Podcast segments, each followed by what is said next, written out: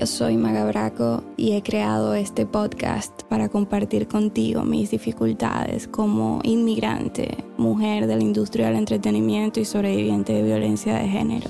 Mi intención es psicoeducar, inspirarte y motivarte a conquistar la relación más importante de tu vida, la relación contigo. Desnudaremos el alma, practicaremos la vulnerabilidad y abrazaremos brutalmente la honestidad. Por mí, por ti y por un mundo mejor. Por eso con mucho cariño he preparado algunas herramientas que podrían acompañarte en este viaje. Las encontrarás en el link de la descripción de este episodio. Este es The Maga Braco Podcast Experience. Esta es mi historia. Comencemos. Mi valor personal estaba por el suelo. Su misión era mantenerme en un círculo traumático. Mi mayor temor era tomar una decisión que pudiera poner en riesgo mis oportunidades y mi trabajo. Recordemos que por medio de trabajo fue que lo conocí y muchas veces me amenazó con hablar con sus amigos de la industria, con sus conexiones, para que no me dieran más trabajo. Por esta razón me, se me hacía muy complicado bloquearlo por completo de mi vida, porque sabía que él tomaría venganza sobre mí. Y fue justo lo que hizo luego de haberlo denunciado ante la justicia. Manchar mi nombre y mover todas sus conexiones para intentar cerrarme las puertas de la industria.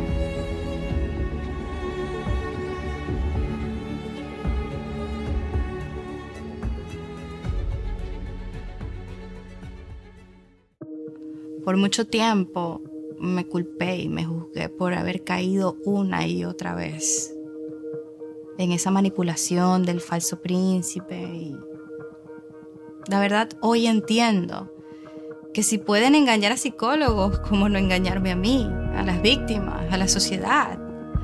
Es difícil, honestamente, no caer en esas manipulaciones cuando usan a tu familia, la memoria de tu padre, tu mascota, a tus hermanos, o cuando te juran por lo más sagrado que jamás volverán a hacerte daño. Luego descubres que no existe nada sagrado para ellos. Por eso no es casualidad que sus targets son las personas empáticas. La violencia comenzó a ser escalada y a mostrarse con insultos, con gritos, con forcejeos y agresiones.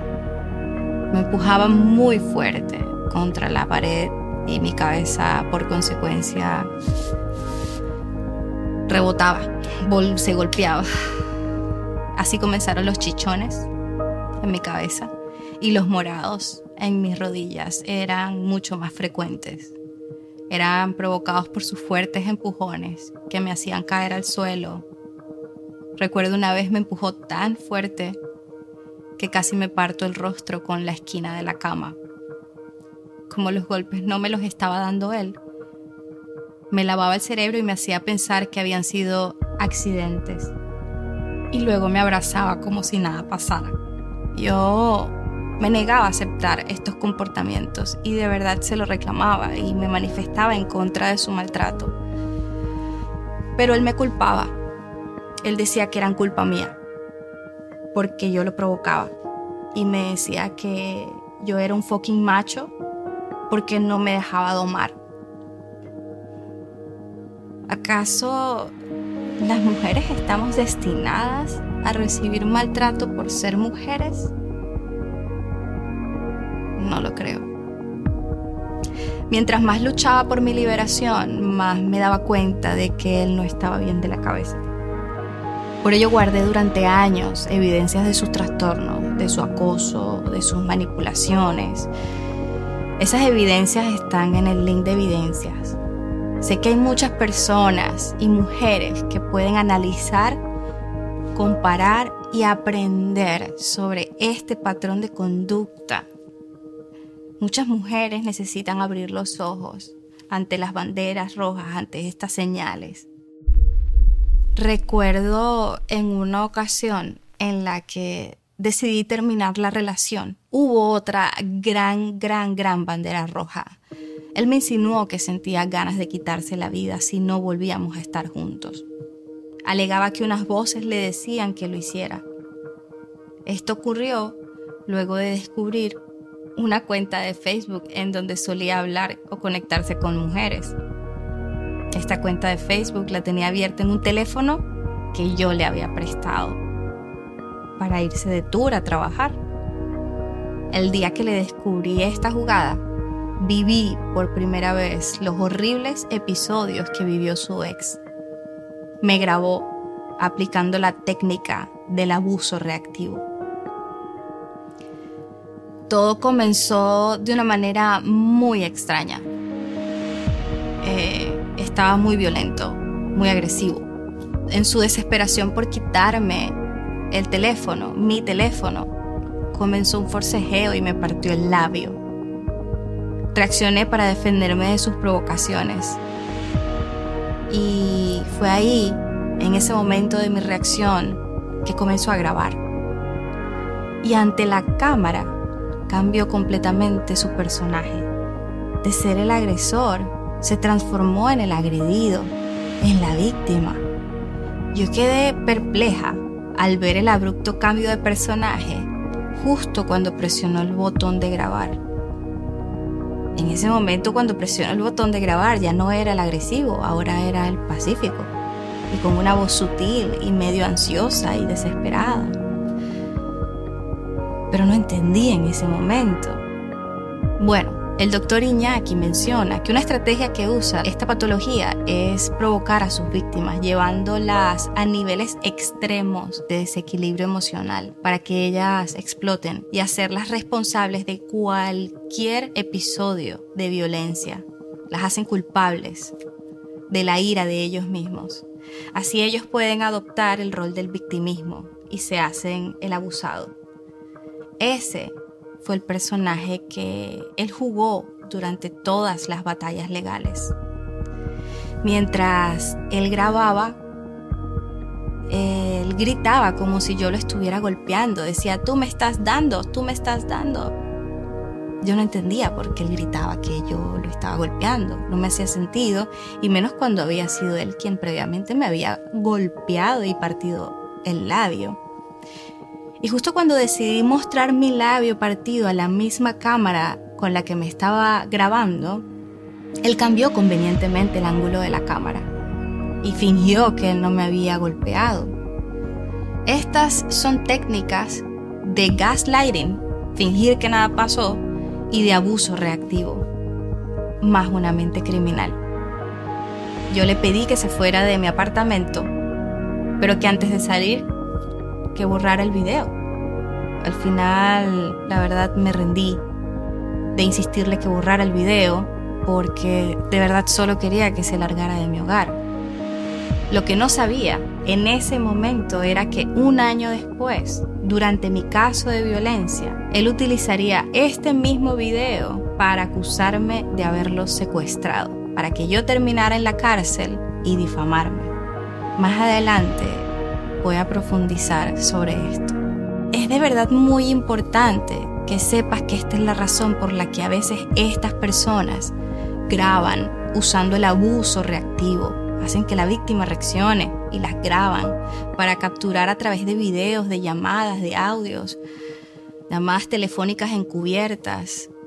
Así utilizan esto para incriminar, son pruebas incriminatorias, previamente calculadas para zafarse de la justicia y de alguna manera librarse de crímenes, y así voltear la historia y destruir la reputación de su presa y su credibilidad. Las chantajean. Son, no son una ni dos, son tres mujeres que alegan haber recibido este tipo de abuso de su parte y haber sido, alegan haber sido grabadas ilegalmente por él pero posiblemente hayan más víctimas, más mujeres que hayan pasado por esto.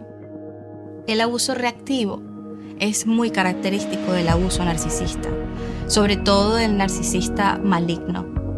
Otro ejemplo de estas mismas técnicas usadas por él las puedes ver en el caso de Gaby Petito, en las cámaras de la policía, vimos como Brian Laundrie, su prometido, adoptó el papel de víctima, alegando ser el abusado, cuando ya un testigo lo había visto golpeándola a ella.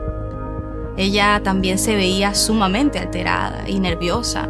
La policía vio esto, pero cayó en la trampa del victimismo narcisista y hoy sabemos que ella fue asesinada y que él huyó cobardemente. ¿Sabes algo? He reflexionado mucho sobre esto y he notado que si no prestamos atención a estos patrones de conducta y los estudiamos, prestar atención a estas estrategias, se cobrarán muchas vidas más, muchas víctimas más. O la impunidad de muchos crímenes. Por eso es bueno educarnos y exponer las técnicas que utilizan este tipo de predadores para así poder salvar la vida, la reputación o la libertad de miles de personas más. Y así prevenir caer en estos círculos.